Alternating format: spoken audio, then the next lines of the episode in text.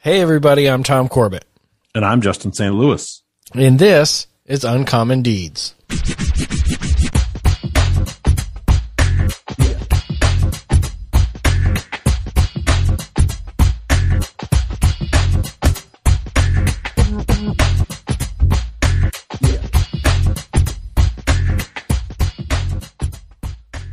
We are firmly in 2022, episode number 48.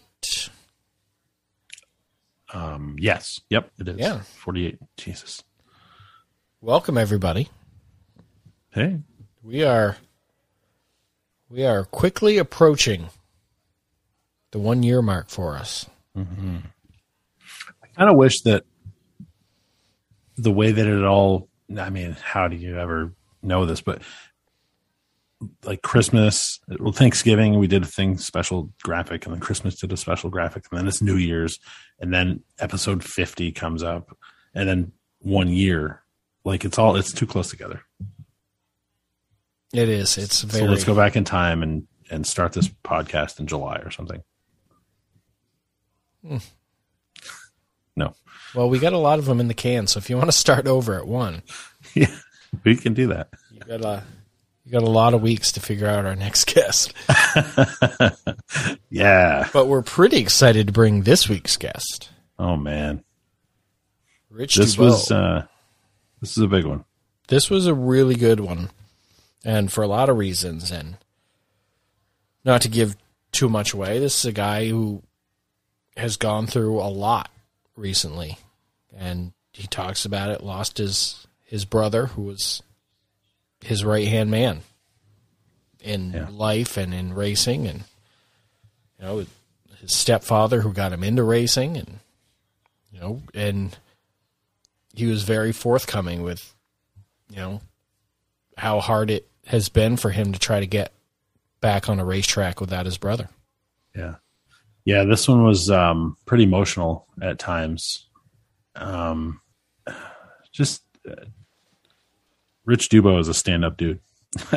I mean, that's I don't know what else to say. Um, and you're gonna feel it when you when you come through this episode. At, at the end of it, you're gonna be like, "Whoa, this guy has been down some roads and is just uh, a rock star about the whole thing." Um, and, I, and not only personally, you know, but with racing too. Like this is a champion of one of the most respected touring series in the country, one of the oldest in the country, Yeah. And, and at a young age. At a young looking- age. I mean, he won his championship. He was 30 years old. Yeah, And I was going through and I was looking and I figured I would, I didn't tip you off to this because I wanted to see how you would do. go ahead. Uh, there are only five, five ACT champions who won a title younger than 30 years old. Some of them won multiples, and I think you know who those are.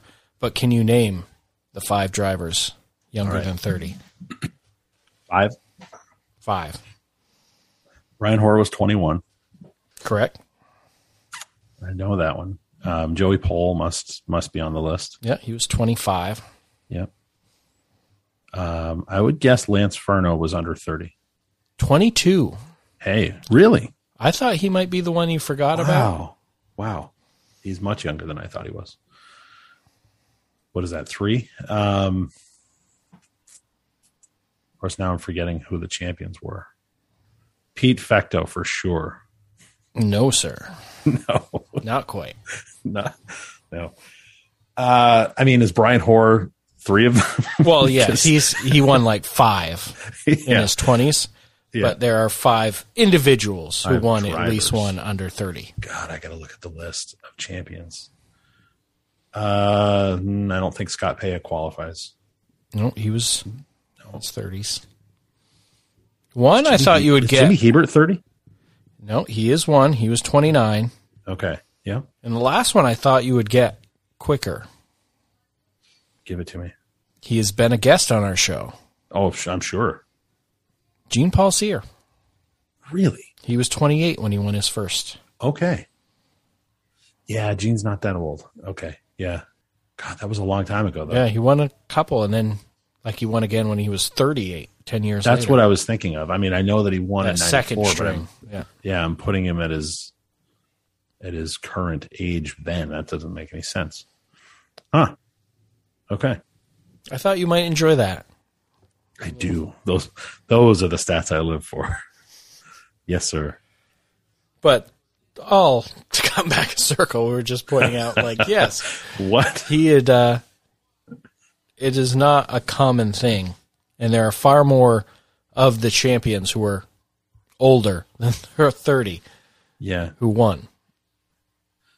Well, and he comes from a weird region to be successful on the tour too. You know, he didn't come from the Thunder Road hotbed because that's, you know, really when you get right down to it over the course of ACT history, 90% of the stars are from Thunder Road, Catamount, Airborne, that that footprint that Tom Curley and Ken Squire built. Um so Yeah, I for him can't- to I feel like we have not talked about Claremont almost at all. Yeah, I like mean in Dwight Jarvis, show. and that was that was about it. Yeah, um, and there's a lot of guys that we need to talk to. Uh, Someone gave Four- us a hell of a list today. yeah, yeah, yeah. The Turn Four podcast guys really pissed me off in the best of ways because they got Donnie Miller, the Golden Jet, uh, and I really he was really high on my list. Um, maybe we can still get him. That's fine. Um, but they should get him because that's that's their zone. That's you know Claremont is, is their deal. Um, but I mean Bruce Batchelder and Peter uh, Daniels, Punky Karen for God's sake. Yeah, there's there's a lot of guys that we need to to get on the show, and we mentioned one of them, Donnie Lashua, and he's not a Claremont guy necessarily, but um, the Canaan area. Um, yeah, we got to spend some more time in that neck of the woods. But this is a pretty good entry drug, I guess. Yeah. And what has been a a crazy week for a lot of people. Yeah. You know, you're thinking more nationally. We lost Betty White, who I don't know about you, but I grew up with my grandmother watching Golden Girls. And I can still rock some Golden Girls to this day. I can put that on. and It holds up. Want a Dorothy in the streets and a Blanche in the sheets. That's an old saying. Uh, when when Linda was in the hospital in labor with Evelyn, it was a 44 hour. It was a disaster. But at one point, they put her epidural in, and she fell asleep for a few hours. I put on Golden Girls, and I watched it in the on sitting on the end of Linda's bed by the by her feet, and I watched Golden Girls for three hours on purpose. Yeah. I mean, it, yeah. it holds up, man. Dude and like go watch match game from the 70s where betty white's on there she's mm-hmm. freaking hilarious and honestly her Even- career in the way way back in the black and white days Yeah. she was a groundbreaker And even moving for the Hot in Cleveland, that show was big on like TV land and stuff more recently, and that was that was big. And then she started doing the like crazy Snickers commercials yeah. and had like this renaissance. Did you ever see the movie lake placid? Yes. one of the funniest lines of any movie. It's a terrible movie but she was one of the stars. She was the star. She she had the she was you know this 900 pound alligator or whatever it was. She was that was a man eater. She was its caretaker out in the woods. And i'm not going to repeat the line here on the show but i'm sure it's on youtube. Go look it up. It's the funniest goddamn thing she didn't take herself too seriously that's what i loved her, about her Yeah. And then in the sports world or even the video game world, depending on where you know him from, is John Madden. You know, I mean, arguably bigger in the video game world than in real life. yeah. Honestly, He was it was John Madden and Pat Summerall mm. every Sunday on the mm-hmm. TV who would listen to. And that was I was long after his coaching career with the Raiders was was done. And then I think my first ever Madden game was Madden 94 for Sega Genesis. right? And then I went on a long run of I always had to have the Madden Madden games, and I've Now, tailed off recently. I'm not a huge football guy, but isn't there like the Madden curse? There was for a Like while. you're on the it's cover of since, the- It's since I think been broken. Yeah.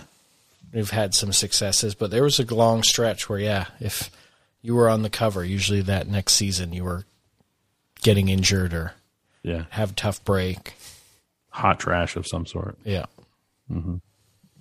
And then, you know, locally and especially in our family here on Uncommon Deeds and Uncommon Media, you know, the Massetti brothers unfortunately lost their father. Yeah. Our, uh, you know, we're going to take a break from um, the Pro Heat and the Massetti Brothers custom vinyl lettering ads um, uh, just to give them a, a bit of a, re- reprieve. And um, our thoughts are with Paul and Michael John and, and their families. Um, it's tough. it's to start off a new year and now to be reminded of it uh, during the holidays every year for the rest of their lives is going to be something that I deal with. My father died in December. Um, you know, it was 12 years ago, and every Thanksgiving I start to ramp up, and now that's something that they're going to have to go through. And you know, our our thoughts are with them and and their families, and that's a hard time. Um, Bill Callen, also from um, mostly Lee USA Speedway, but every racetrack, um, as a guy that everybody knew, and and he just passed on too. So it's been a rocky start to the year. Hopefully, it's it's over with. But um, For whatever reason, it always seems to come in like waves. oh man, So I know, like with celebrities, I always said it comes in threes, what was it? Uh, Michael Jackson and Farrah Fawcett died on the same day, right? like that. Yeah, yeah. But we wanted to recognize those those people, especially um, Paul Massetti, the third, I believe. Um, so, yeah, our thoughts with with the families um, of all of those, all of all of those, including the celebrities, of course. You know, I mean, it's, hey, they were Betty White and John Madden were part of all of our lives, for real. and if they weren't, I don't know what you were doing with your life. Yeah, boy, um, No, uh, no easy transition from, no, from there. But like I said, very excited for you to hear today's episode. And, you know, we, when we stopped hitting record, uh, we talked to Rich for a few minutes after, after we stopped recording. And then when he logged off, Justin said, yeah, I think this is my favorite one. am close if it's not. Um, just yeah, Rich Rich Dubeau was super open with us about a lot of stuff, um, on and off uh, the record. You know, he he was he talked to us a little bit uh, before the show started recording too, and um, I I hope that Rich and his team are able to come back and and rekindle the magic, even if they don't win any races or whatever. Just feel normal and and do the damn thing. Um, Yep. yeah, and I, and I you know I told him on the air at the end of the show that racing needs guys like Rich Dubeau and his team, whether it's him or you know a facsimile of of them somewhere else. Um, yeah, those are the teams that make racing what it is, and we're better off as fans when they're successful. Yep, absolutely. Without further ado, now is as good a time as ever for Justin to make today's introduction. We're excited to have our guest this week. Uh, he's a guy that really took everybody by surprise a few years ago, uh, and I I think he's kind of the ultimate underdog, and I think Tom Curley would be pretty proud of him as well. Uh, he's a former champion in the Super Street class at the Canaan Fair Speedway, uh, a late model champion at the Claremont Speedway, and by God, he won himself an American Canadian Tour Championship a couple of years ago. And we haven't seen a whole lot of him since, but we're we're glad to have him back out with us. Uh, Rich Dubeau, welcome to Uncommon Deeds. Well, thank you guys for having me uh, on your show. I appreciate it and uh, excited to talk some racing. I want to tell you, you're the only guy we've ever talked to with a headset and a microphone. You're prepared, and we we appreciate that. Well, I'm hoping uh, this way I can kind of get up and move around if I have to because All right.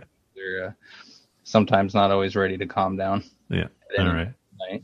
night. Well, we, uh, I think, what are we, what is it? Tuesday. It's Tuesday as we're Yeah. recording this. And we just announced that you were going to be our guest this week and a pretty good, pretty good roar from the, from our Facebook followers who are pretty excited to hear from you. Well, that's certainly nice to hear.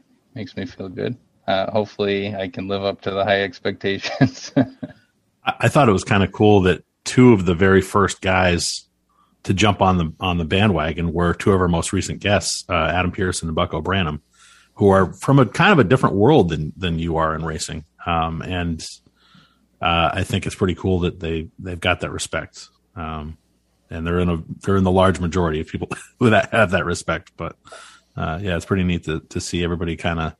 Whoa! I think we caught them by surprise bringing you on.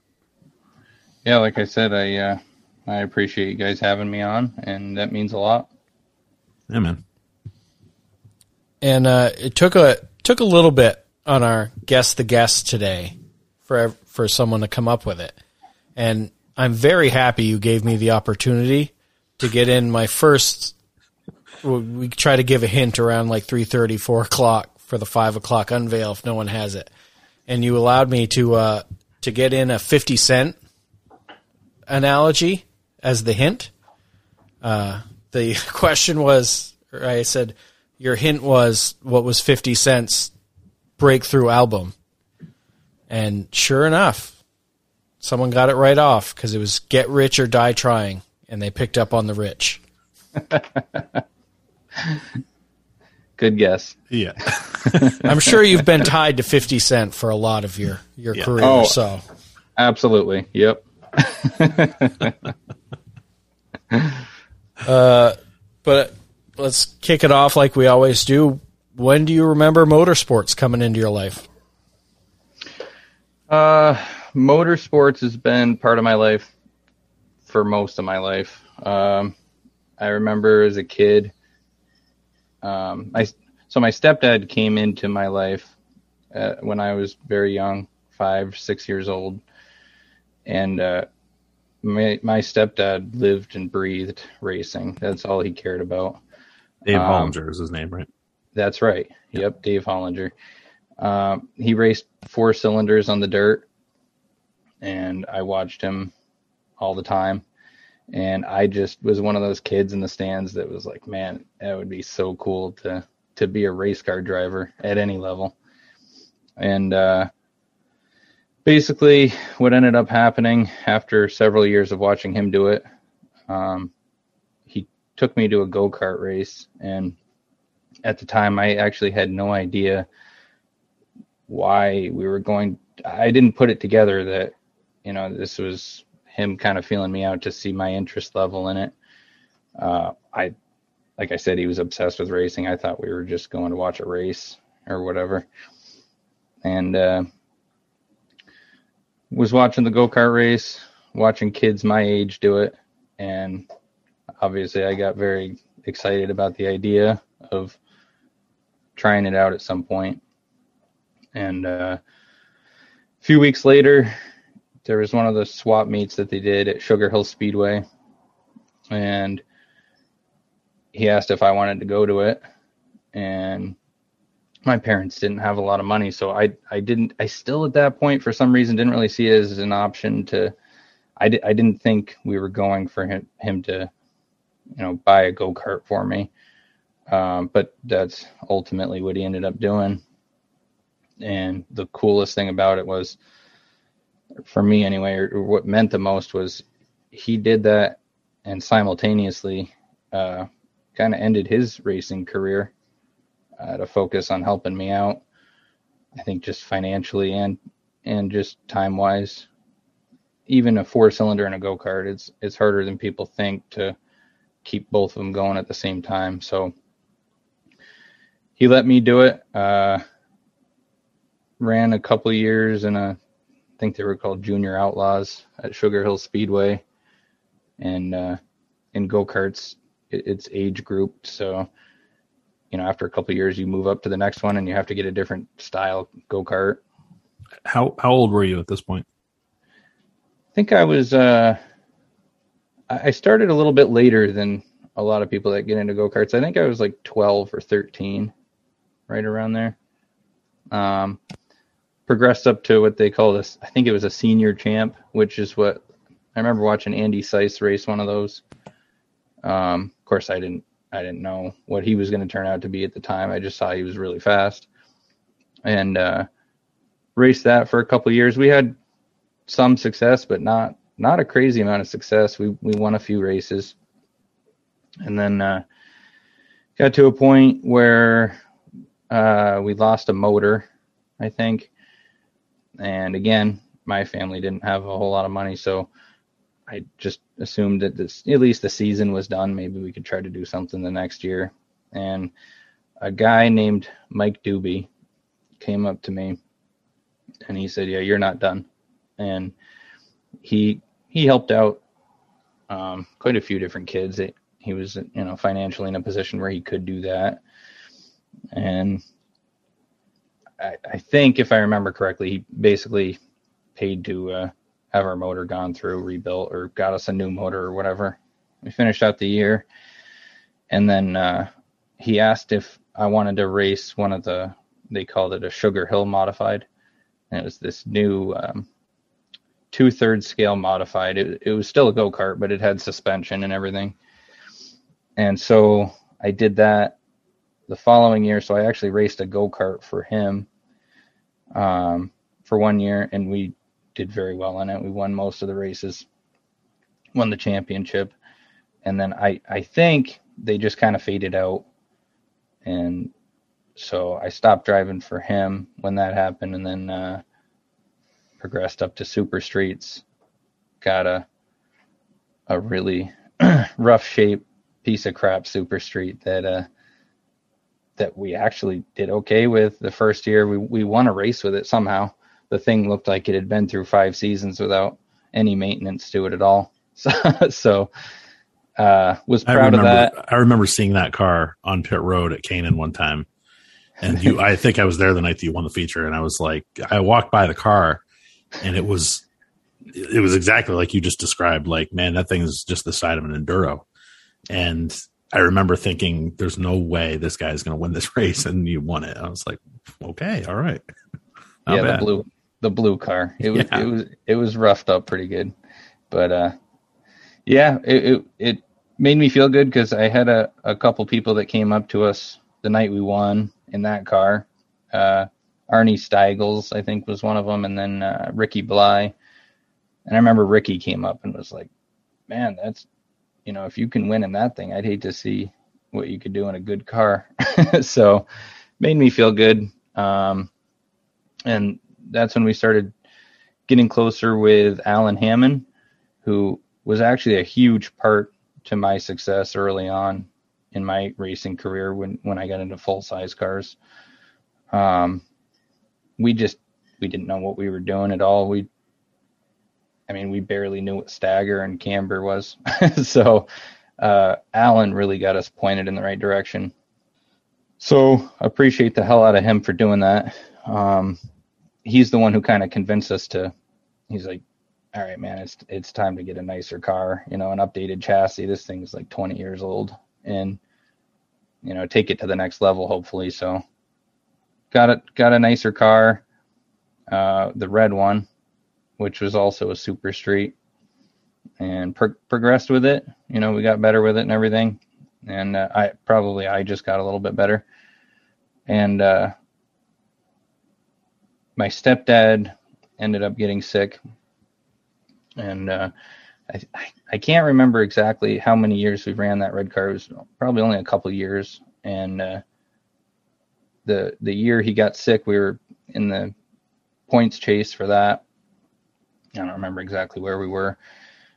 Um, he ended up passing away mid-season, and then I had the the decision if I wanted to, you know, call it. Again, he he was the one that got me into racing, and uh, he funded it the best he could. You know, I was still a kid, well, probably late teens or whatever at that point. No, early 20s maybe, uh, but not enough to to keep it going by myself. So when he passed away, it was it was uh, just my brother and I maintaining the car, getting it to the track and everything, and and uh, the the bad luck kept coming because we we were second in points and blew up a motor in practice, and that's when I said we're definitely done now. Like I I definitely you know have no way of getting a motor. I, I can't afford a motor. I don't. We're you know we're done. And once again, uh, a guy named Scott Ovitt, another good friend of mine, came up and his I was actually competing against his daughter in the super streets and uh, he came up and and kind of said what Mike said. He's like, "Yeah, you're not done." He's like, "We'd like you to take our car and, and finish out the year and try to go win the thing if you want to." I was like, well, if, if you're sure that's what you want, you know, that's really nice of you guys to, to do that. I, I almost felt bad about it because I didn't want someone else to stop racing just so I could keep going, even if we were in the championship hunt. And, uh, but they let me do it. They were over the top supportive. And sure enough, we, uh, went into the last race like, like four points in the lead. It was a really tight points race, and we ended up winning the heat race, the feature race, and the championship at the same same night. And uh, that was one of the fastest cars I've ever driven for sure. That was a very good car, comparatively to the competition, anyways. Mm-hmm. So uh, won a championship in that, and then uh, I actually that was the point in the off season where I approached my current car owner and I I honestly was only going to him to ask him if he would be willing interested in sponsoring us. Chick Henry. And um, so I you know just said is that something you'd be interested in doing? And he looked at me and was like well why don't you just drive my other car for me? Which was another super street. And so my eyes were like the size of softballs. I'm like drive you know your nice super street. and, and he was pretty set on it. For whatever reason he he wanted me to do it. So i drove his super street for one season i think it was and then uh, he had a late model. And he kind of would just like to go out and have fun in it. And uh, he eventually stopped driving himself and asked if i wanted to drive the late model. So took over the driving the late model, um, and then I think it was only one season I drove it at Canaan. We finished third in points with it, which was really cool. And then Chick sold the track. He was the owner of Canaan. Right. So he's he sold the track, um, and then we were forced. To, our next closest track was Claremont. I had never raced at Claremont, um, so we went there for a season. I didn't didn't even think of the tour as a as an option at all. So we went to Claremont and uh, did did really well at Claremont. We won the championship there in the late model, and then uh, I think it was Kyle Welch that kind of started pointing us in the direction of saying you guys should go run on the tour. And What- you did really well here. So, what was that learning curve like for you?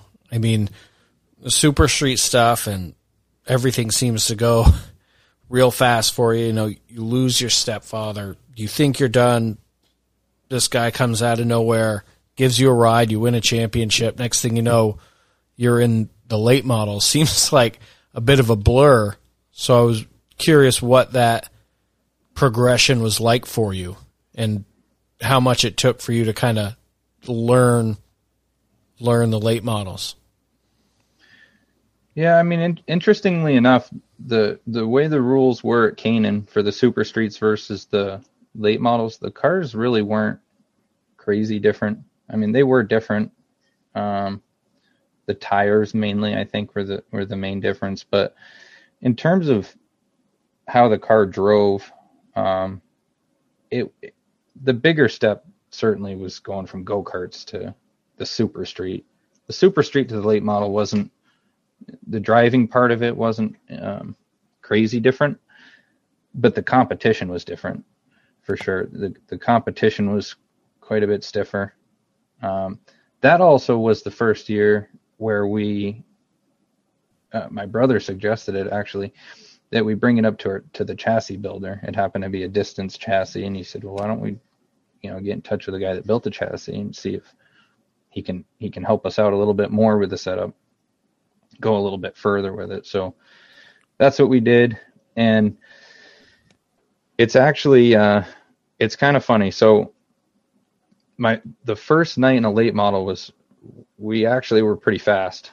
Um, we brought it up to Jeff Taylor at distance, and it also happened to be the first day that um, my good friend Sean, who's been sponsoring me since go karts, and he's currently on the team, and my best friend Nick, who lives in Maine.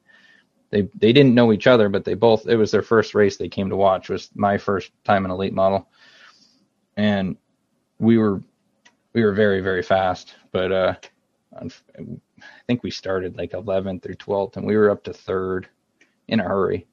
but uh, unfortunately, something happened with the sway bar. The the bracket for the sway bar backed out or something stupid, and uh, we had to come in and fix it. And then we came back out on the track last and got caught up in a wreck. So, but was this was this at Canaan? This was at Canaan. Yeah. In the late model. But however many laps it was 15 laps, 20 laps uh, that was all it took for my best friend Nick and my friend Sean to uh, permanently join the team because they were they were pretty excited to see how well we were going. And again, up to that point, it was just me and my brother, so I certainly welcomed them in with open arms. And, did uh, did any of the other drivers or anybody kind of take you under their wing at all or help you out, or was it more or less just you and your brother trying to figure it out? It was me and my brother at the garage where it matters, you know, but my stepdad was a big part of uh, Canaan on the dirt and asphalt. And, you know, I think a lot of people felt, felt bad for us. And at the track, when I came in, like when the sway bar mount, the bracket backed off, yeah, we had, I mean, I, I remember there was like 10 or 15 people around our car and uh, they were all, you know, wanting to help us to get back on the track. So everyone was very supportive at the track. Um, I remember looking up to Donnie Lashua a lot. He really meant a lot to me. I thought on and off the track, he carried himself very well and basically was the type of person that I wanted, type of person and driver that I wanted to be. Um, so I would say he would probably be the main main one that I looked up to. He's a guy that he's a guy that we got to have on the show for sure. Yeah, um, he's he's an awesome guy. Yeah, I mean he dominated both the tracks at Canaan. Um, a couple of questions that I want to build on out of that. Um, first of all, do you think that it uh, maybe was an advantage for you having run the super streets before getting into the late models. I mean, you, the way you describe it, it sounds like it was a fairly easy transition, and you know, having Jeff Taylor in your back pocket doesn't doesn't hurt things by any means. But um, sounds like you really weren't a rookie when you showed up as a rookie, right? Right. Yeah, I guess you could say that. Like I said, the rules package was it was interesting. I mean, the super streets at the time were so close to late models. It was different tires. I mean, I'm sure it was different shocks, and you know, you could run coilovers in the late model, rack steering. Um, but like we had built motors. I think a lot of the super street motors were actually producing more horsepower than the late models. Yeah. Um, I think the super streets had treaded tires, but it was a racing treaded tire. So yeah, I mean, I guess you could say that. I, you know, maybe it, it I'm sure it did help a lot. Um, taking the steps, you know, going from go karts to to the super streets and then late models versus just jumping from go karts to late models. Because, like I said, the competition, it, it's a noticeable step up.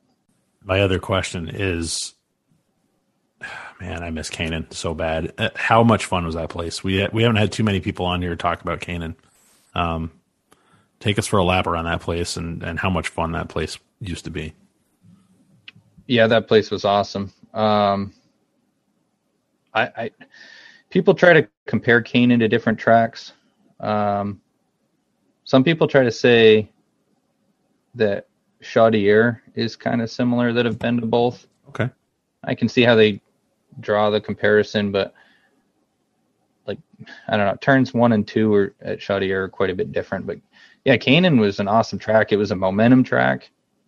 I thought it was relatively high grip, um, and and it it was just a good good racing track because you know there were definitely two grooves uh, that you could actually go out and race each other on. It wasn't banked as it was.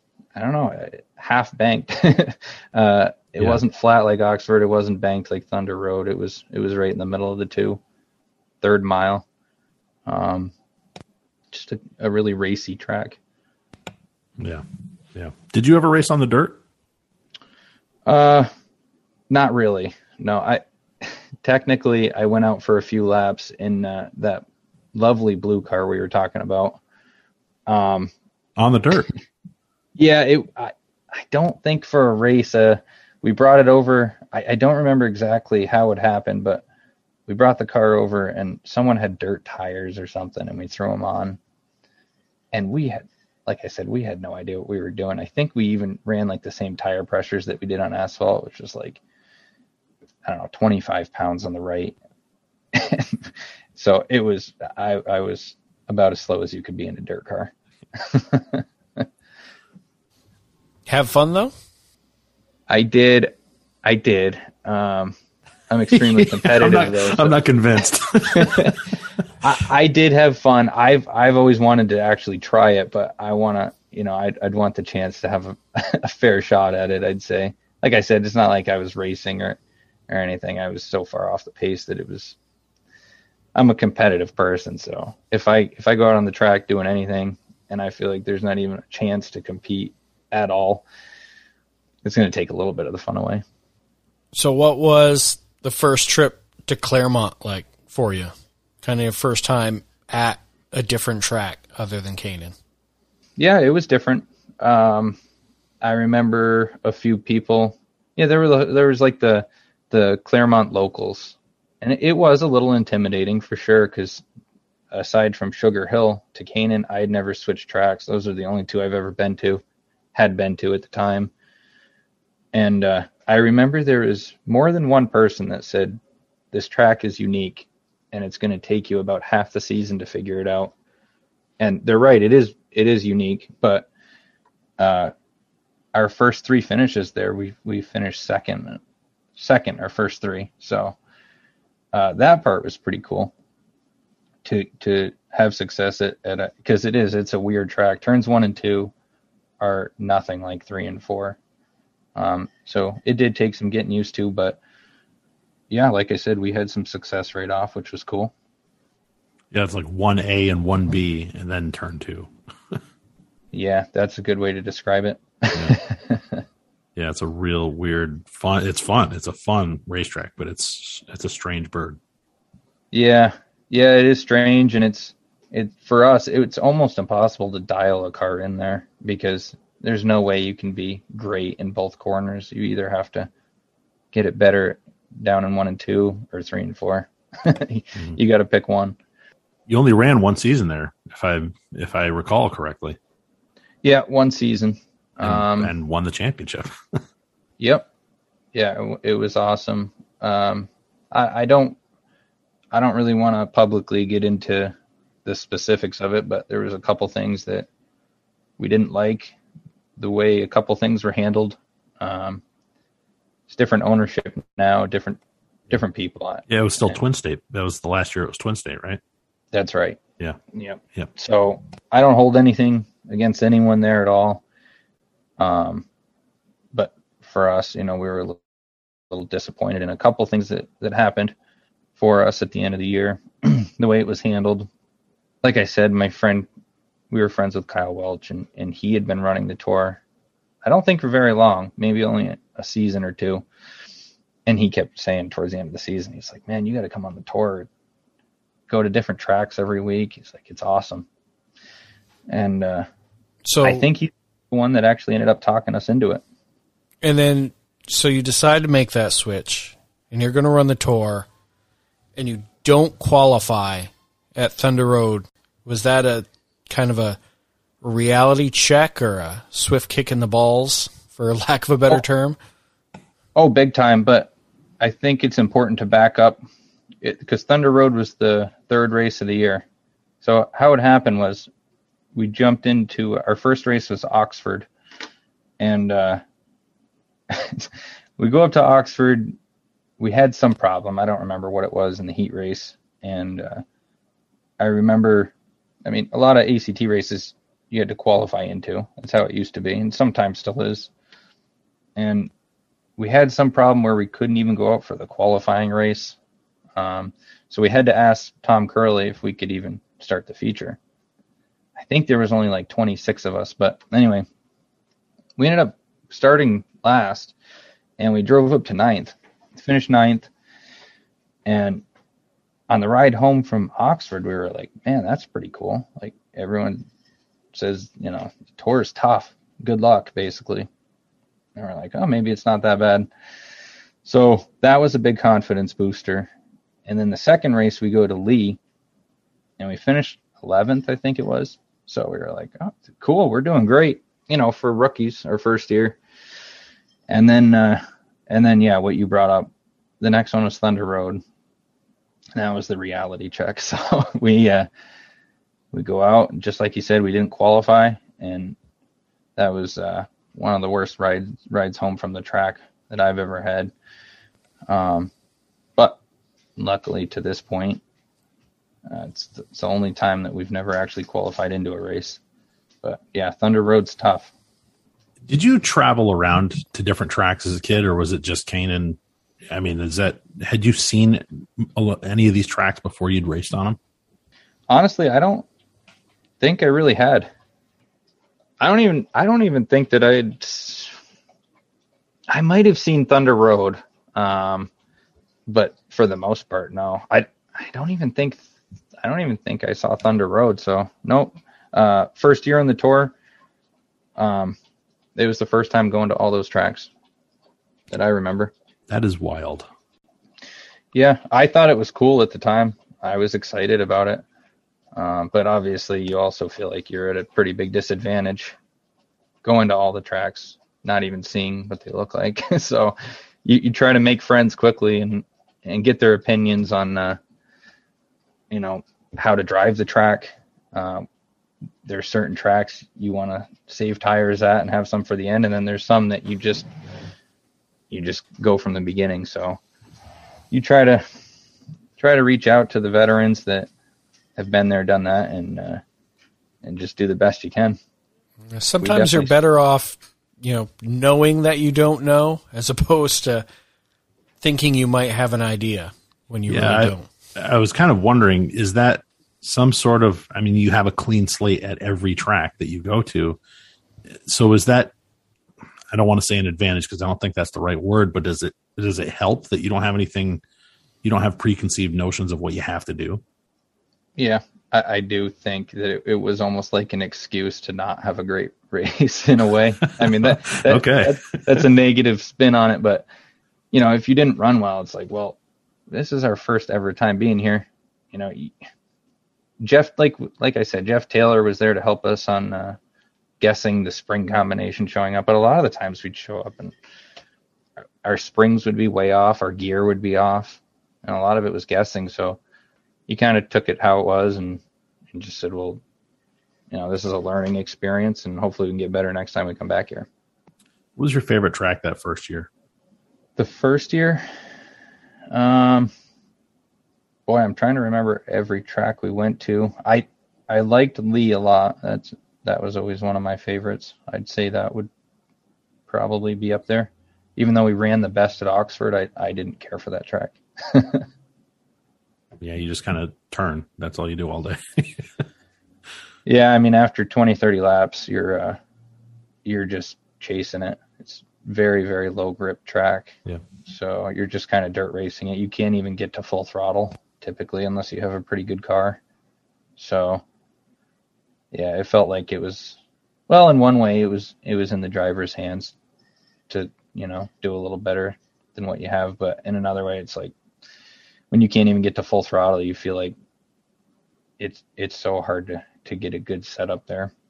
So, coming out of that first season on the tour, where would you put kind of that confidence level or where where did your expectations lie going into that second season? Uh, honestly, my expectations are pretty low. Uh, we, I mean, we had one, we won Rookie of the Year, which was cool, but I think we finished tenth in points our our rookie year. Um, but we just wanted to get a little better. Again, our first race on the tour at Oxford, we finished ninth, and that was our best finish of the season. So I think going into year two, I just wanted to have a few more top ten runs, not not to keep the expectations too low, but you want to be realistic about it so that you're not disappointing yourself and the team. And uh, I'm pretty sure, like I said, going in, I was shooting for top tens. Hmm. Does that? I guess I didn't think about that. Does that top ten in your first race at Oxford? Did that screw you up? I mean, were you kind of like, hey, this isn't this isn't so so bad? No, I think uh, Thunder Road screwed us up. Okay, all right. Uh, In the other it- direction. Yeah, it, it was it was a confidence booster actually at Oxford because, you know, I mean, you hear all about it when you're going on the tour, and there was actually stuff we'd heard, you know, through friends of friends that um, we were pretty stupid for for jumping to the tour, and we are in over our heads, just basically that it wasn't a good idea.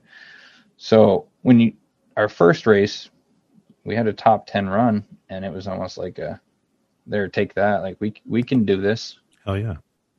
so uh, but like i said thunder road brought us back down to earth pretty quick So that second year, um, your your stat record, and and I'm talking in terms of your whole career with with the tour. Just the if you look at uh, like a building block or a, a spreadsheet of each of each season, I love how your career reads. Where the first year, you know, you run all the races, even including Thunder Road. I mean, you didn't qualify for the feature, but you were there. You only had one top ten. The next year, you had a bunch of top tens and one top five the year after that you had a couple of top fives and there's this gradual diagonal line that the numbers get bigger the further down you go the list. And then you start adding you know multiple top fives and lots of top tens and then finally a couple of wins. And uh, i'm jumping way ahead here but um it seems like your progression was ne- it, you never went backwards um in in your ACT career which is very cool.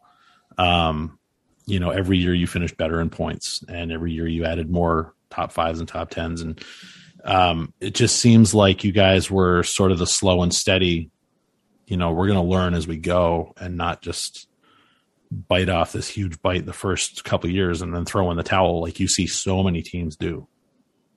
Yeah i mean i'm i won't lie i you know the first year or two it, it tested us as a team for sure. Um, because yeah you want to keep your expectations realistic but at the same time when you strap into the car and you put the helmet on uh, at least for me i'm to go try to win the race. And it does wear on you a little bit in the beginning because you know you do start to second guess things like you know can i really hang with these guys? Uh, some really talented drivers and really intelligent people on the teams through ACT uh, but yeah i'm i'm super proud of the progression that we showed. It is crazy how it was such a steady progression from 10th to 7th to 5th to winning the championship. No 5th to 4th to winning the championship.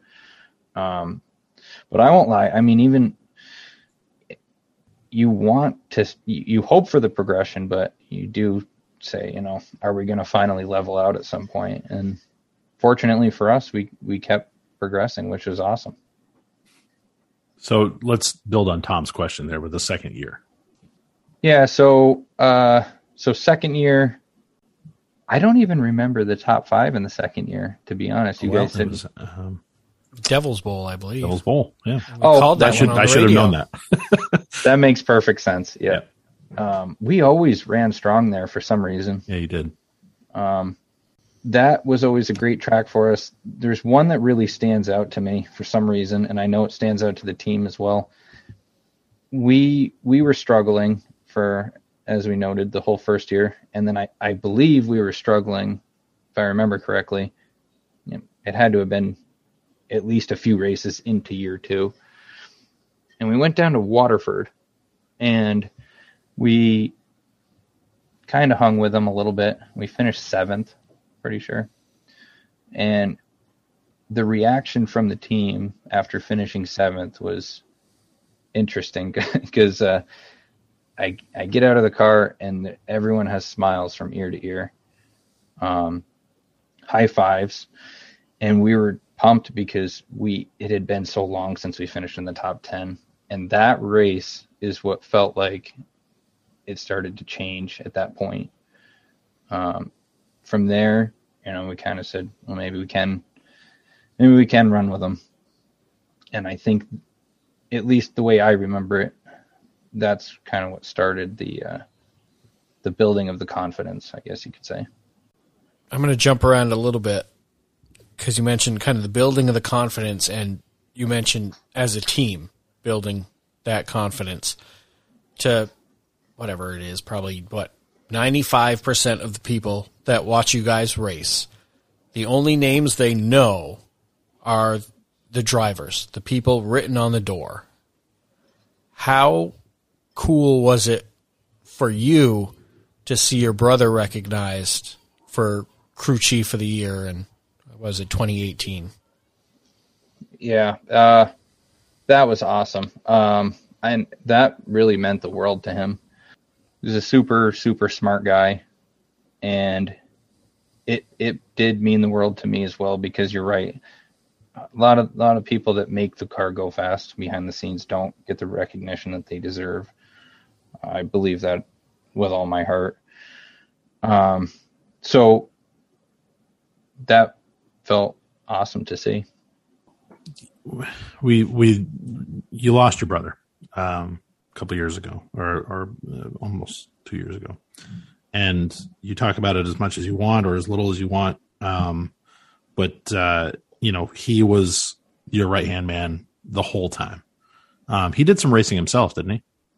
Yeah, he um, he did some four cylinder dirt racing, and he actually tried a, a dirt modified for a short period of time until he had problems, and and uh, kind of like my stepdad, he decided to give it up to help me out and support me. Um, yeah, David was uh, extremely important to me through racing, obviously on and off the track.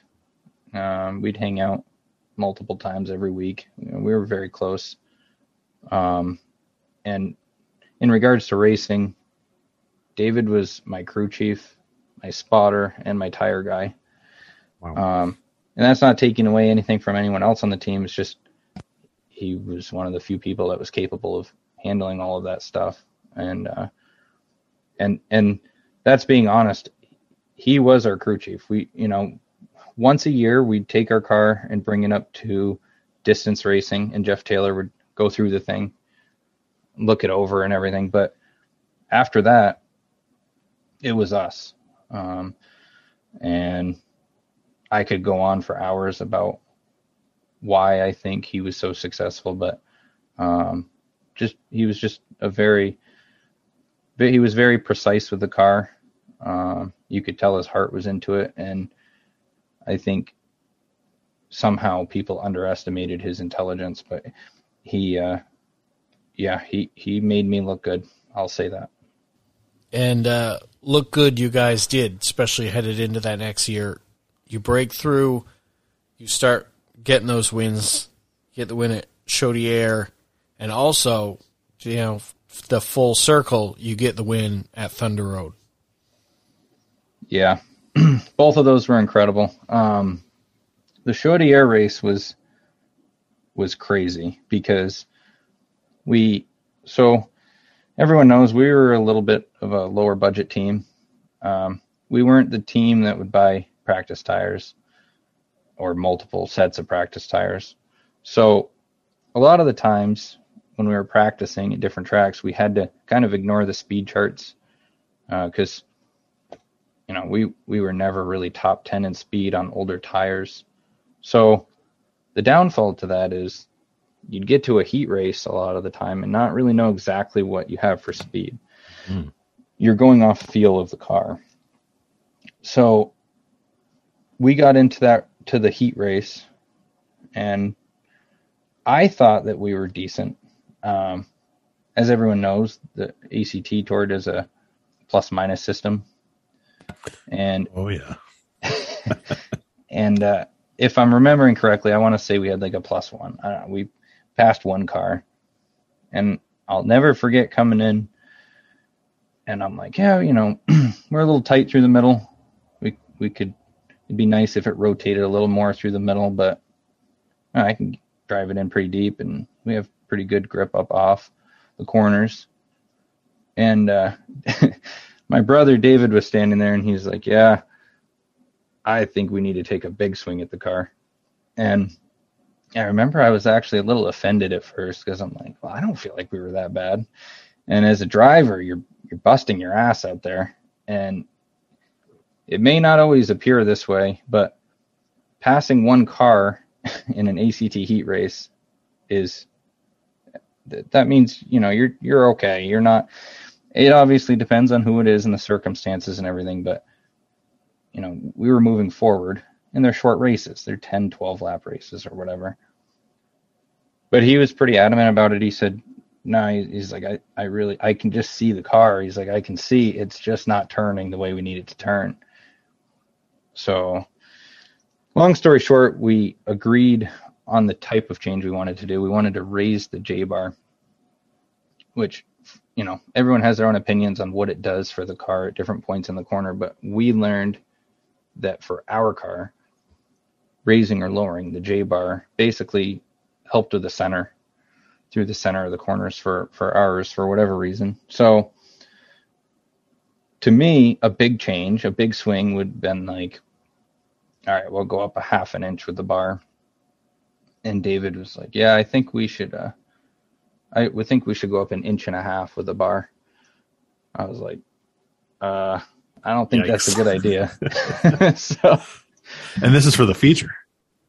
Exactly. That was the other big thing that I said. I'm like, man, we're gonna throw this this car right out the window, and we're gonna go backwards if we over adjust on it. And he's like, well, he said that's my opinion. That's what I want to do.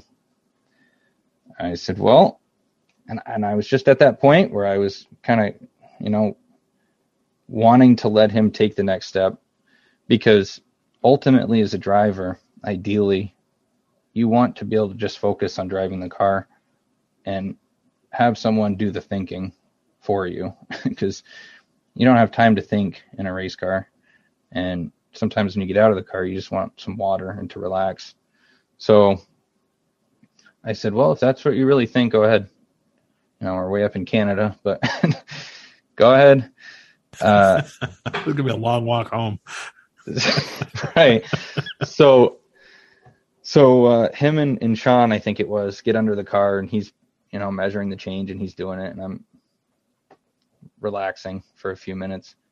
And he comes up to me and he's like, "Yeah, I uh, decided to compromise.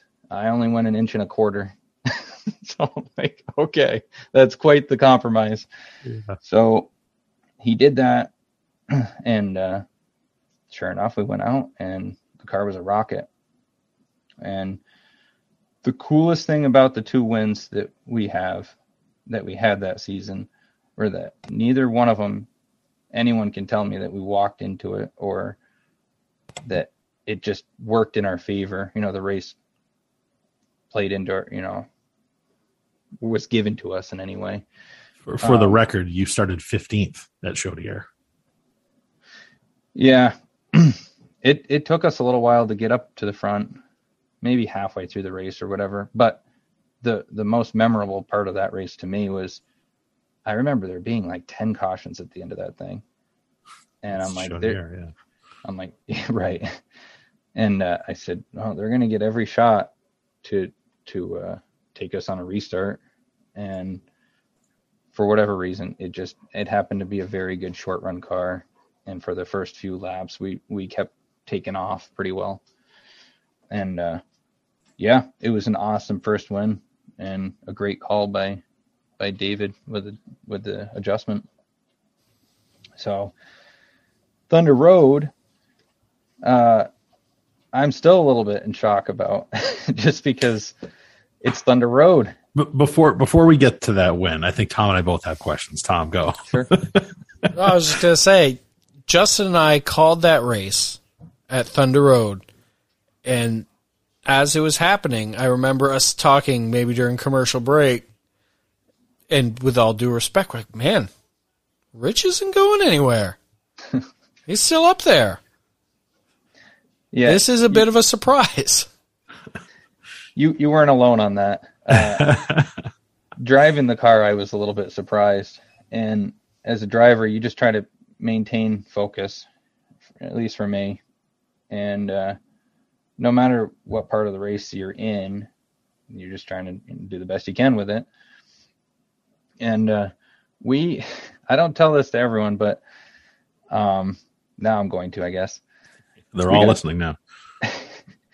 we got to somewhere between lap 100 and 110 120 and i actually came on the radio and said we're all done i'm like the car is way it's tightening up big time we are way too tight and uh my brother was just the perfect spotter for me because uh, i would imagine a lot what a lot of people want to hear in that moment is well you got like you still got it you got this, you got the lead, go get the win.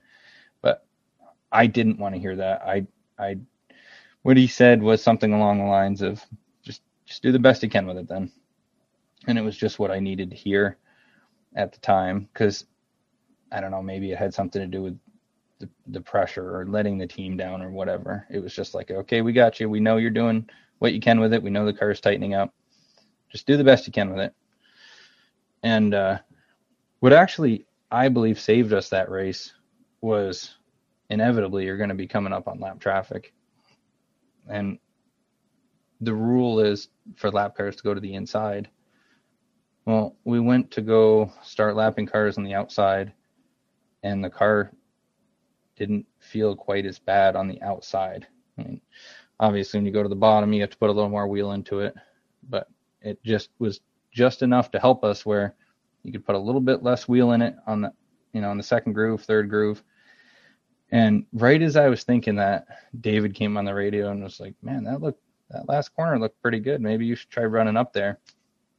And sure enough uh i i mean i was still i was counting down the laps we got to like 50 to go and i'm like all right when are they coming kept looking in my mirror and they never came so Man. definitely uh, one of the coolest things that's ever happened to me, and certainly something I'll never forget about. Let's take a quick break from our conversation.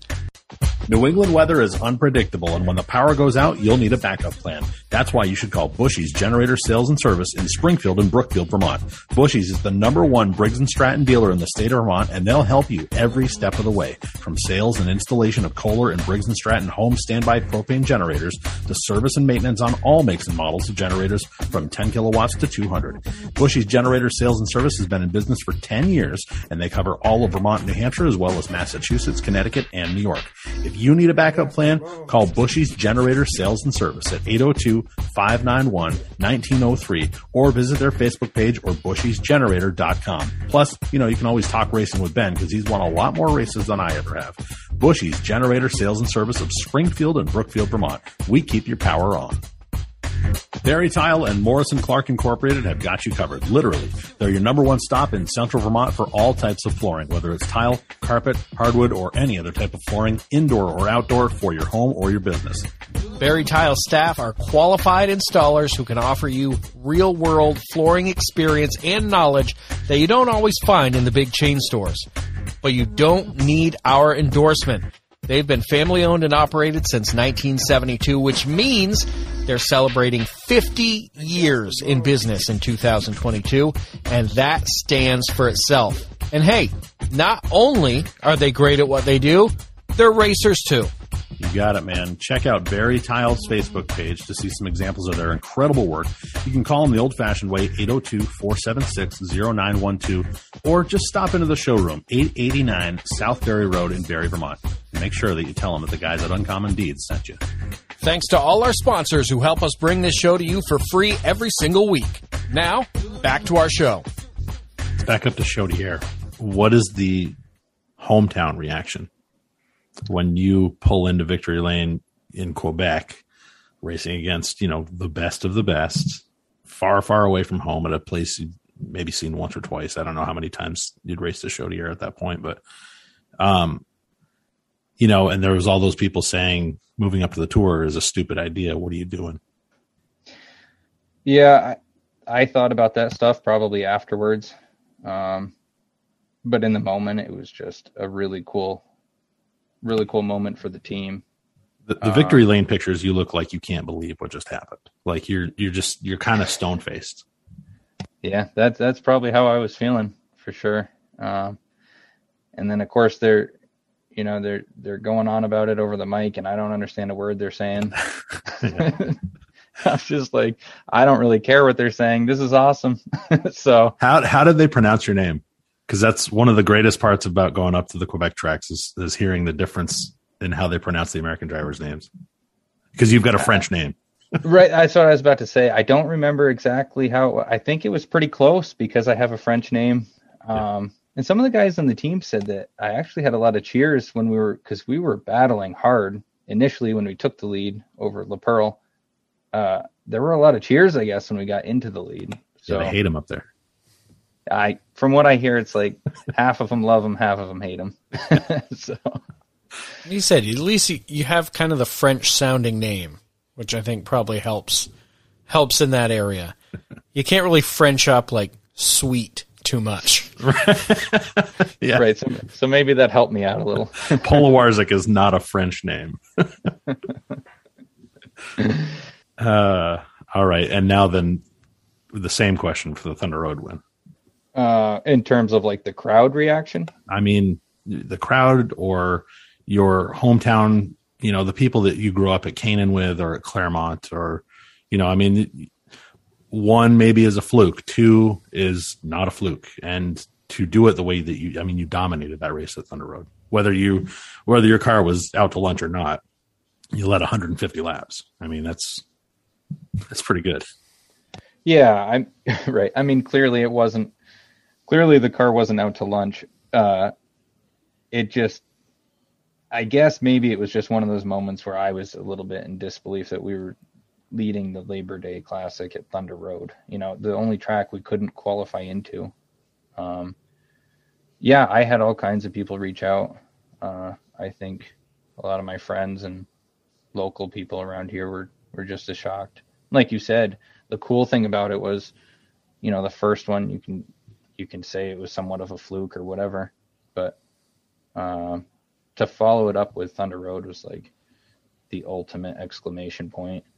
Um, and then obviously at the same time, that pretty much solidified the championship. So it was it was hard to believe for sure. Um, I remember a kind of a funny little weird story. My my brother actually stopped spotting for me the last 10, 15 laps. Uh, I I don't know exactly what happened. He said he was he was in shock too. He was overly impressed with what was going on, and he I remember after the race he told me his hands were going numb. so uh, I think we were all pretty shocked about it. Um, but like I said, it, it was probably the coolest place to win at. There are um, only I mean, damn few guys from your neck of the woods that have won anywhere on the tour, um, especially there. And I can think of Alan Whipple. Um, Kyle Welch did get a win up at Groveton. It was it was in the tech line, um, but he still was there. Um, and boy, after that you gotta go. You gotta go. Yeah, Alan Whipple is 1980. So, I mean, it, you're you're kind of putting the Upper Valley back on the map, whether you intend to or not. Um, did that ever ring a bell with you? I mean, is that anything you ever thought about? Not really, honestly. Um, until you wrote the article about us, um, that's really when I started learning about that. Um, but yeah, I don't. Before that, I had never really thought of it. Just uh, individually trying to go out and do the best that we can. Really, you know, you look at the numbers, and Justin always gives me great numbers. And that championship year, you know, you complete every single lap for the entire season. And I think it with an average finish of like 4.5 and only one race outside of the top 10. As you're going through the year, are you realizing, you know, the run you're on? Or is it, you know, two months after you win a championship, it starts to sink in like, holy crap, we, we killed this. Yeah, it was the two to three months after for sure. Um, it it was like I said, even going into Thunder Road, we had a pretty decent points lead on Jimmy, uh, but I honestly was I was waiting for something to happen. Jimmy's fast, you know, and I'm I'm just yeah. like, man, I it's hard to believe we're leading the points this late into the season, and I sort of didn't really want to focus on that stuff. The the team kept wanting to remind me exactly how many points we were ahead of Jimmy, and then how many we were ahead of. I think it was the RPM team at the time. Um, but obviously, we did have a lead, and then when we won Thunder Road, the same day, Jimmy and I think the RPM team, uh, Scott, both had troubles the same day and so so after Thunder Road, you know, we had a pretty good idea that it was looking really good. And then sure enough, when you started looking at the points, we basically just had to fire up the engine at Thompson to clinch it. Um, but yeah, it was, it took quite a while for the disbelief to go away. You know, sometimes I still think about it and I'm like, that's crazy that we did that. The Thunder Road win and this is something that I just I typed it to Tom as you were talking about it, um, and it just popped into my mind. That was the race that was the makeup from when uh, Dean Gallison and John Jonathan LeMay had their accident. They got hit. Yeah. Um, and I don't know that I've asked anybody about that day. I, I actually wasn't there for that. Um, Tom was. Um, I texted and, you right after it happened. Yeah, I was at Devil's Bowl for the Vermont 200 that day, and Tom messaged me. I just watched two people get killed. Um, does that have any sort of an effect on you as a driver? Knowing, I mean, it really stuff like that just doesn't happen, and then it did. Um, is that something that, that you ever think about, or going back to Thunder Road um, for that event? Um, is it something that you know struck a, a, chord differently with you than than maybe any other race? It did, yeah, because um, they're both good friends to me. Um, I mean, even if they weren't, I, I I know what you're asking. It, yeah, it was intense, and just like Tom said, I had I thought people were joking at first. I, I remember hearing a loud bang, and I I looked at my best friend Nick and I was like, wow, that was a hard hit. I had no idea that there was a person, you know, in between that hit, um, outside of a car. So I remember, you know, walking towards the track to kind of see what happened. And people, I've never seen anything like it because people were running away from the track. And one guy said, he said Dean's dead. And I turned to Nick and I'm like, why would someone joke about something like that? I'm like, that's not funny at all. And then everything, you know, started to get pretty serious and we started hearing bits of what was going, you know, what happened. I didn't see it. Um, But again, I heard it. And then uh, the weird thing uh, tied to, like you said, us going to the makeup race. Um, Chris actually had a driver's meeting way after everything was, you know, they took him in the DHART helicopter and they left. And he had a driver's meeting and he basically asked the dri- drivers only, you know, what they felt about if we wanted to race still today or if we didn't want to. And I was the one that spoke up and, and said that I wasn't up for racing that day. Um, and I distinctly remember just looking around at everyone, and everyone was. I can't imagine anyone was would have been like, "Yeah, let's. I'm ready to go." And I remember looking over at Jason Corliss, and he was just looking at the ground. And like I said, when when Chris asked us, um, I think everyone was still quite a bit in shock but I, I spoke up and I because I was just pretty sure about how I felt. I said I'm just not in the mood to race right now. And to Chris's credit, there was zero hesitation on his end, and I, I don't know the logistics of it, but I'm sure he lost. Not that he cared in that moment, but I'm sure he lost money. Um, obviously, it wasn't ideal, uh, but but he said, okay, we're gonna pack it up and reschedule but again, at that point, we didn't know if both of them were going to be okay. Um, we did get word that, you know, they were conscious. Uh, they were, you know, they were breathing, which was good, but we didn't know exactly what was going to happen. So, yeah, that was a crazy day. Um, and I think we must have qualified into that race, but some of the ACT guys hadn't qualified in. So uh, when we went back, it was weird because some teams still had to run their, must have been their heat or the consi maybe. Maybe we ran the heat races and not the consi.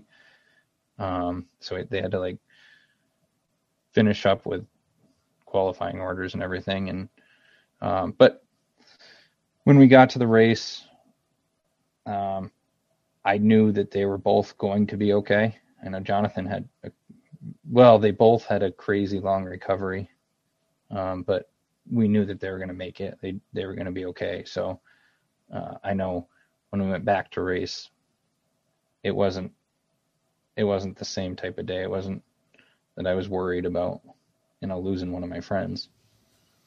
I think uh, Dean was there that day. Had him in the in the golf cart. He came out, said some words, and quite the ovation. Yeah, typical Dean too. He was joking around with us and in about as good a spirits as you could be. So um, I think that to your point, yeah, I think that also helped quite a bit to to at least see him there. And he wasn't going to get close to that wall, but yeah, it was nice to see him at the track for sure. There's no real good segue from from those type of stories, but uh, for you, you know, kid from New Hampshire, and you got all these people telling you that, you know, you have no business jumping onto the tour. What was it like for you, you know, pulling into New Hampshire Motor Speedway to run at Loudon with, you know, the best of the best of the ACT guys? Yeah, uh, it was intense and exciting at the same time. Um, I mean, as a kid, you know, I watch NASCAR and stuff, and as a kid, you you dream of situations like that. Uh, even being in a late model, it, it, was uh, you know very cool, slightly intimidating for sure. Uh, you hear certain things that kind of like our first year on the tour, you don't you don't quite know what to expect because you've never been to the track. Um, but you you hear about people talking about drafting and just different things you don't get at Thunder Road, uh, Oxford, White Mountain, your typical short tracks. Um, but Loudon's awesome. It's, definitely um, gut check time when you are going, you know, going down the straightaways at Loudon's easy, but when you get to the end of the straightaway, and it's time to turn into the corner going at that speed. You basically are, at least I went to go turn in, and I'm like, man, I hope we don't have any kind of mechanical failure because that would hurt. And it was probably two or three laps in that I started getting more comfortable. Um, and there is a lot of drafting at Loudon with our cars, so added a whole new element. And yeah, I love racing at Loudon. I'm I'm looking forward to uh, getting the chance to run there again for sure.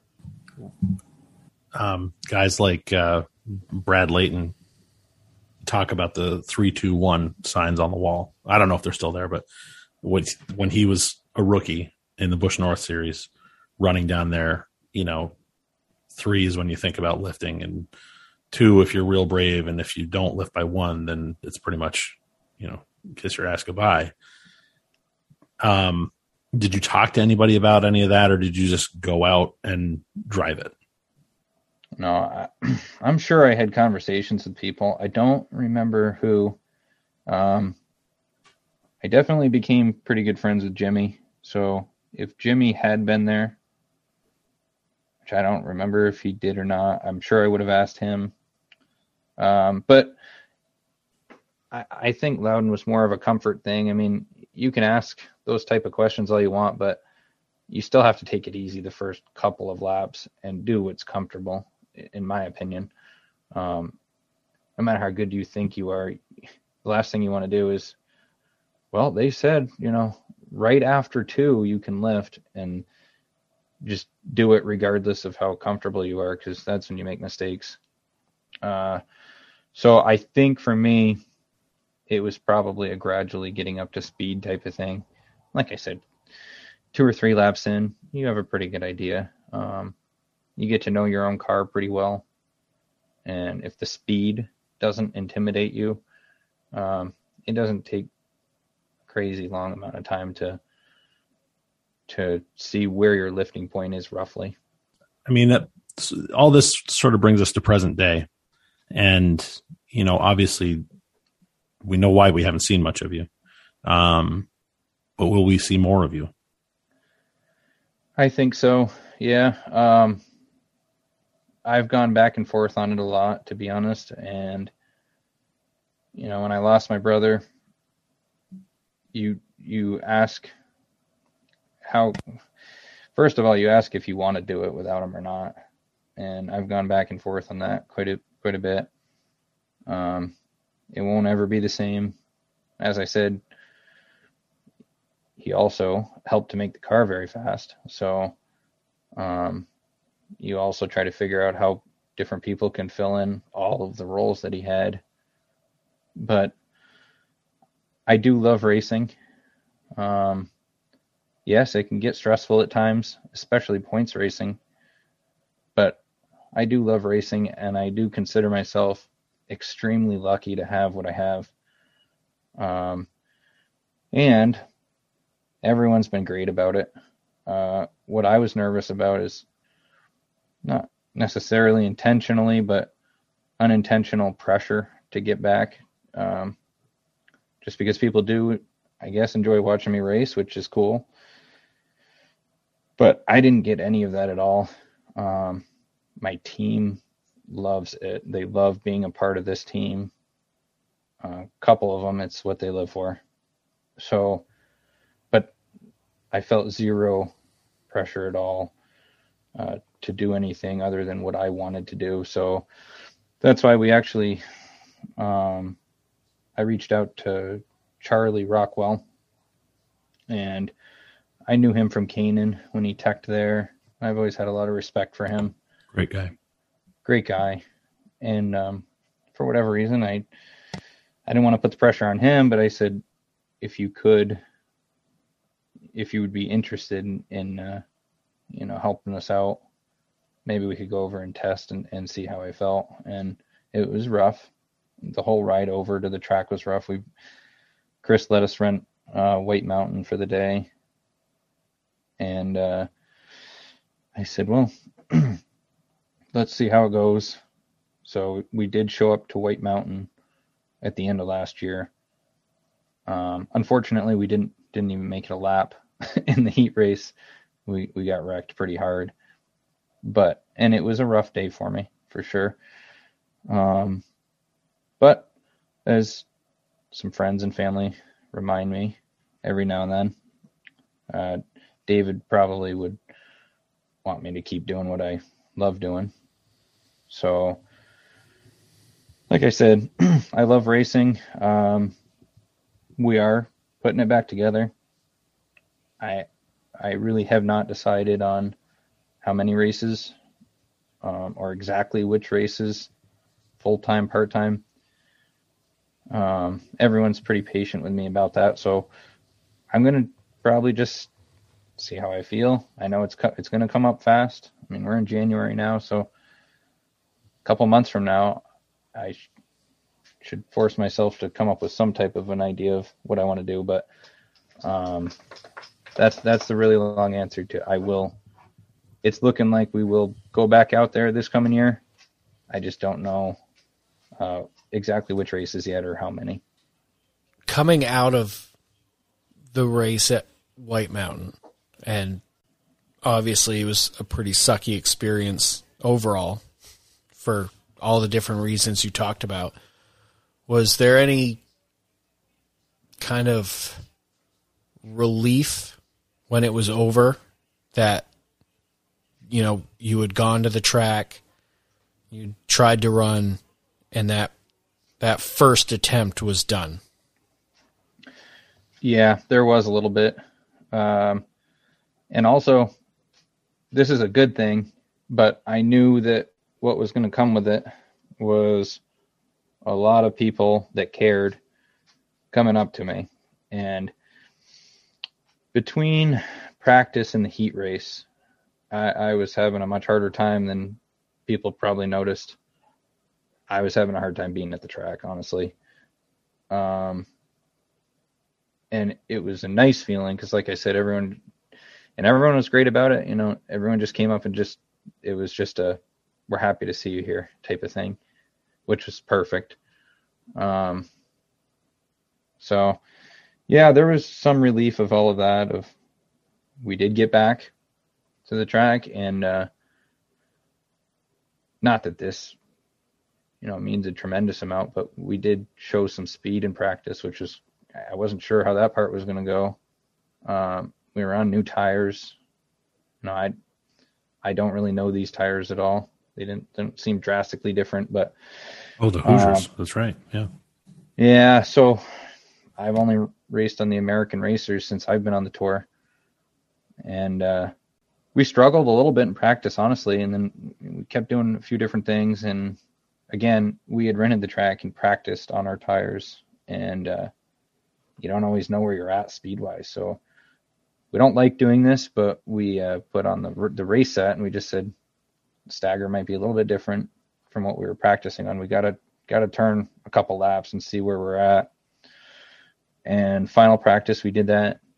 Jumped up to uh, second for speed, which made me feel good that you know we weren't gonna we weren't gonna be right. You never know. I mean, speed in practice doesn't necessarily translate, but it was good to know that we at least showed the speed in practice. Um, so yeah, there were a few reliefs for sure that day.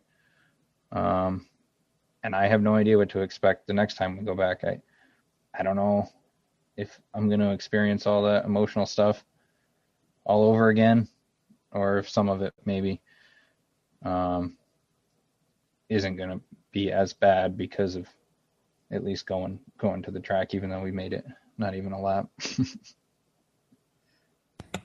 I hope for you that the hardest part is out of the way. Yeah, I hope so too. I, I have a, great people around me, very supportive, like I said, and uh, feel lucky to have the people I do that are around me. Let's talk about your legacy. Um, because if you never come back, or if you race for another 20 years, um, you are a champion, and not only of the actual championship, but you kind of fly the flag for all of those little teams. And again, it probably wasn't intentional. Um, but my God. And I'm going to say names that you probably don't even know, but I think of guys like Milt Wright or Barney McRae or Bob Brunel or whatever that ran 25th for 30 years. you know, guys that, that just show up and grind. Blair Bassett, you know, um, and they have really not a whole lot of business being out there, but they love it.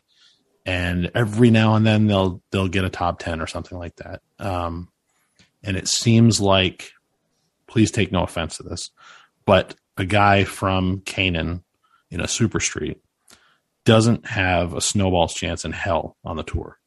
And for you to do that, um, and to not only not only stick it out for six years or whatever it was that you ran on the tour, but to actually have success and win races and be the champion. Um, has any of that ever hit home to you that like man, you know, we had we we kind of play a bigger role here than than just for us. Um, it it does, yeah, and no offense taken because that's how I felt as well.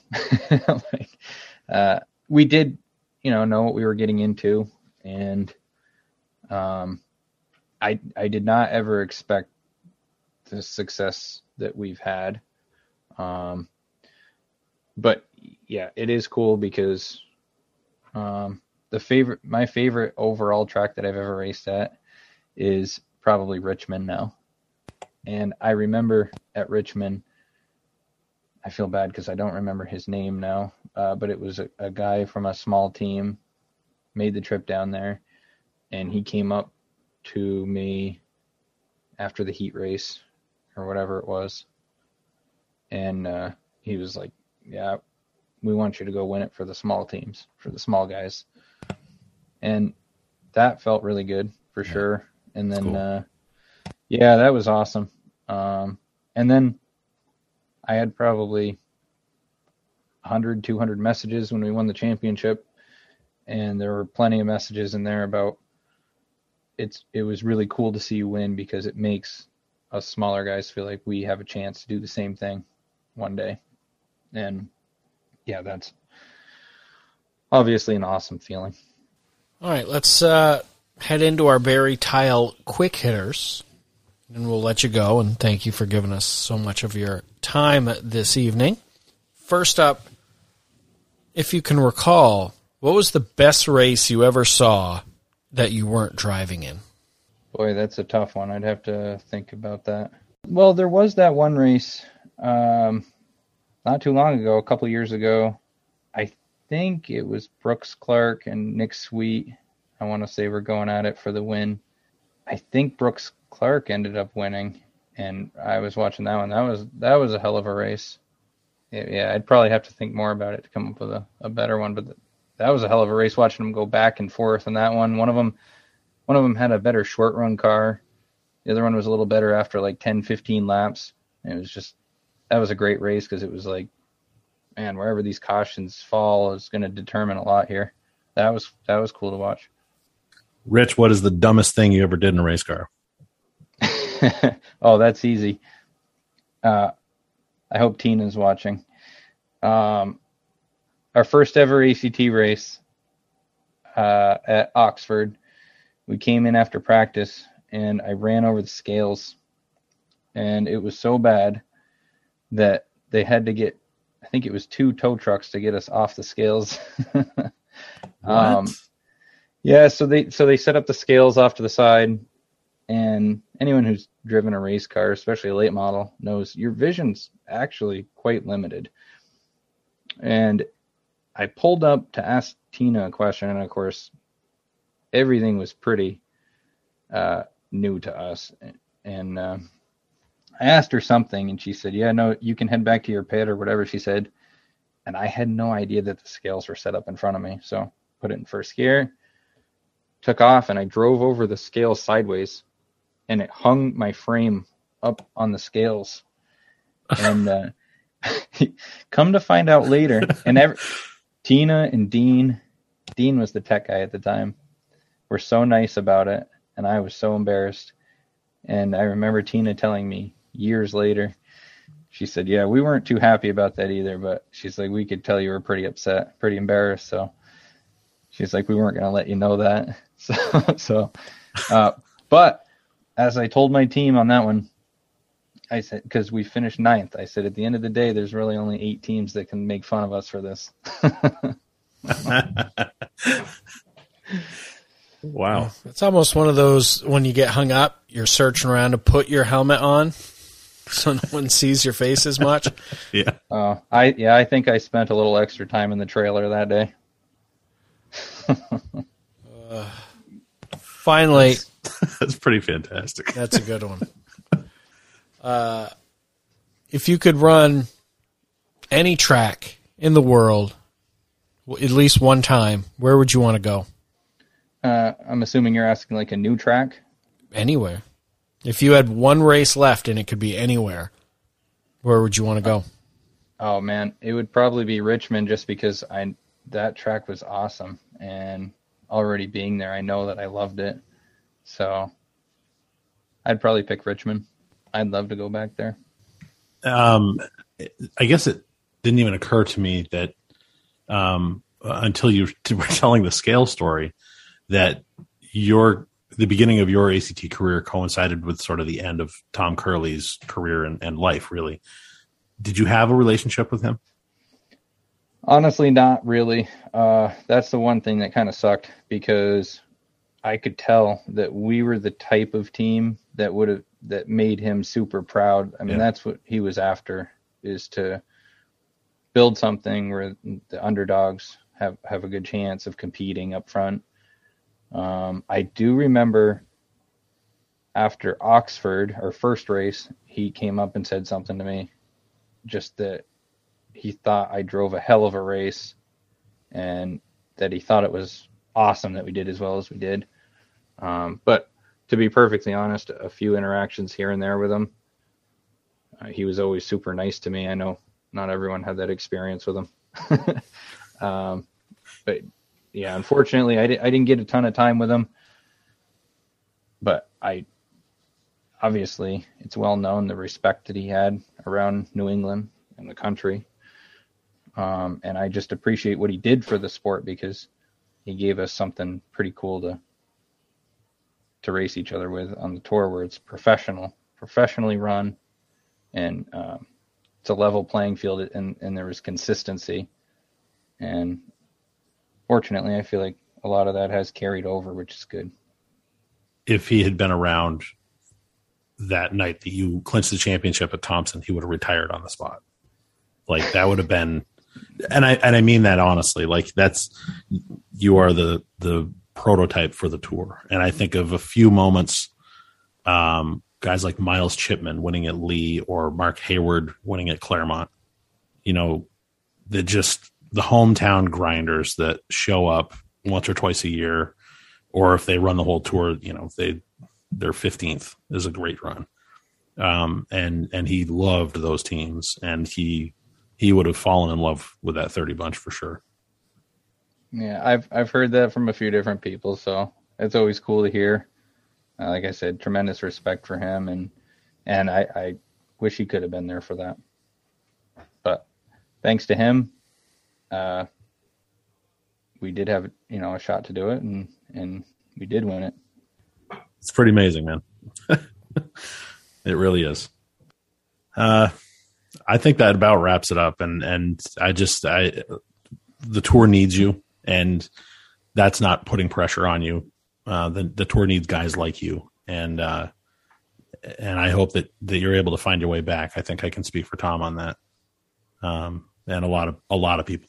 Um, so we're hoping that this winter goes well for you, and you know you pull the car out of the mothballs and go win at Loudon on opening day, and then it's off and running. That would be awesome. Yeah, and and uh, I appreciate the kind words, and uh, that stuff means a lot.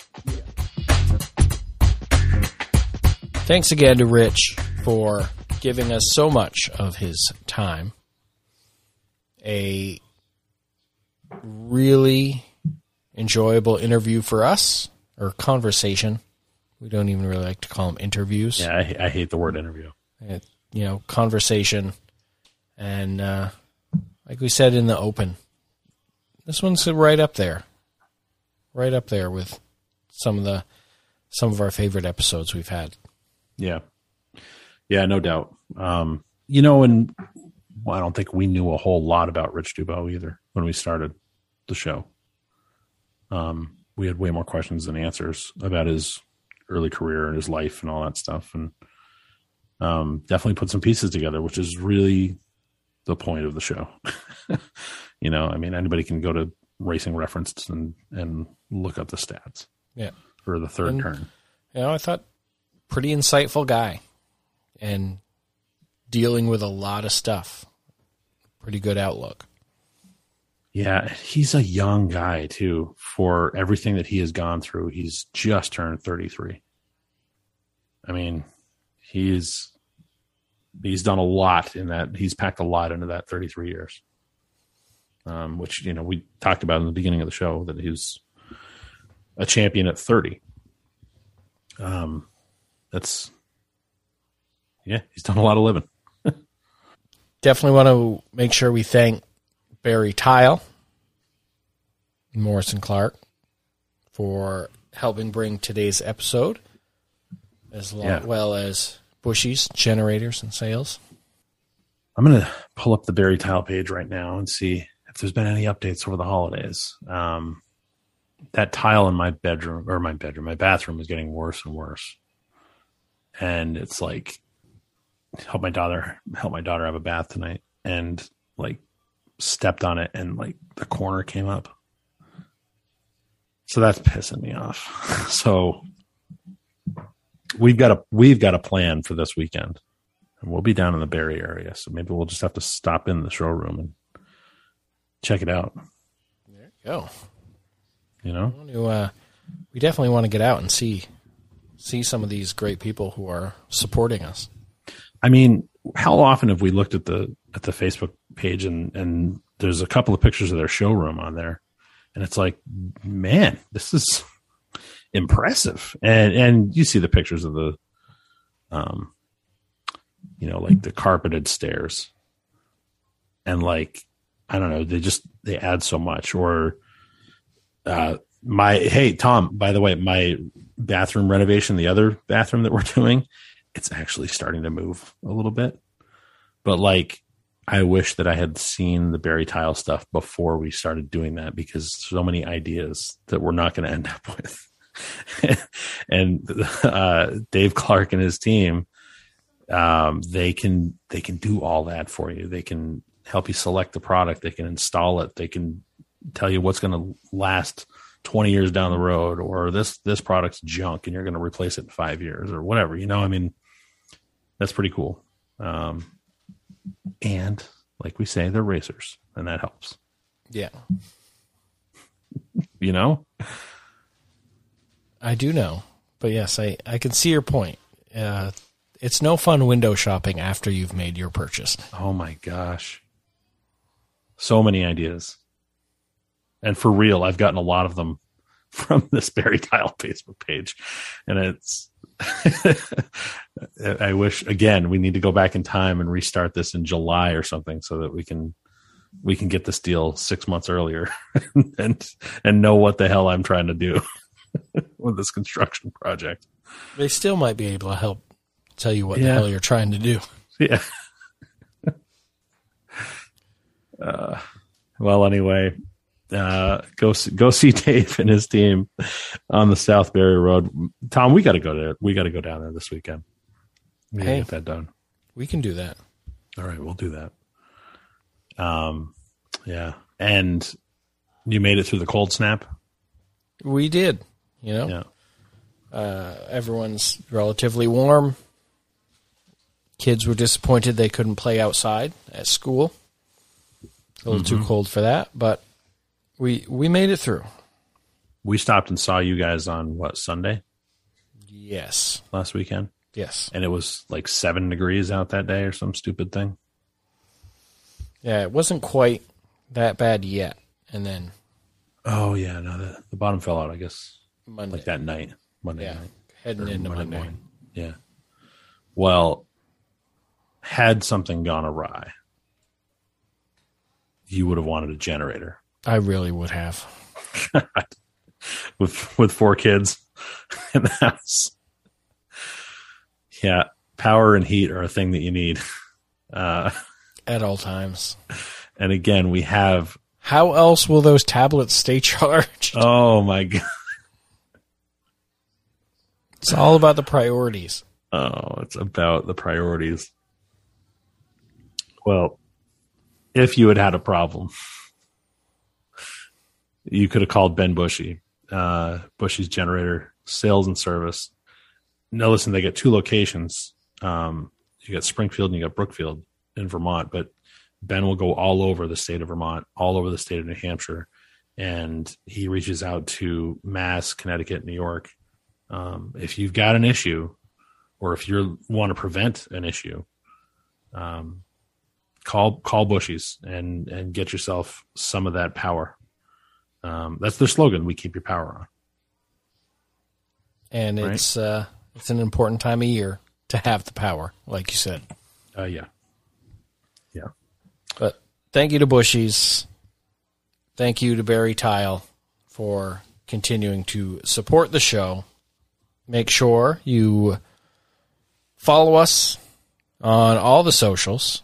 Uncommon Deeds on Twitter and Facebook. Uncommon Deeds Podcast on the Instagram. Oh, the Instagram man. Yes. Also, if you want to uh, join the family, you're interested in perhaps sponsoring the Uncommon Deeds podcast, or even you might have a podcast or media idea of your own that we might be able to help you with, you can reach out to us on any of those socials, or you can send us an email, uncommonmediavt at gmail.com. Gmail. We got new decals too. We do have new decals, fresh off the uh, off the press Decals, as our friends in Ontario would say. from Massetti Brothers, custom vinyl lettering. Uh, we got new uh, special edition decals for Ooh, our freaking cool. yeah for our guests, the guest winners, and we got our reverse uncommon deeds logo. Oh, which it's ironic if you noticed wherever you listen to your podcasts i switched the logos to a, the reverse color which is ironically the first sticker we had Right. so the logo now is the white background with the black lettering which was our original sticker or decal and we now have the black background white lettering decals in Decal. Yeah. so we just got those in. If you want to get your hands on the reverse logo Uncommon Deeds decal, you can drop us a message just like we did with our first set of decals, which are no more. Yeah. They gone. And they're You guys used them up on us. yeah. Uh, send us a message, send us the address, and we will get those out for you. Mm-hmm. Exciting stuff. I'm looking at Spotify right now. That's where I listen to my podcasts. And so it reverted. You changed the logo. Mm-hmm. So episodes one through 29 are now the new logo. Correct. The, the white it changes background. all of them. Yeah. Well, no, but 30 through up until the Tracy Gordon show, 46 are the black background with the white letters. And then the Bucko show last week is the white background, the new logo. Okay. So I don't know if Spotify is just tweaking out or what. Maybe. I don't know.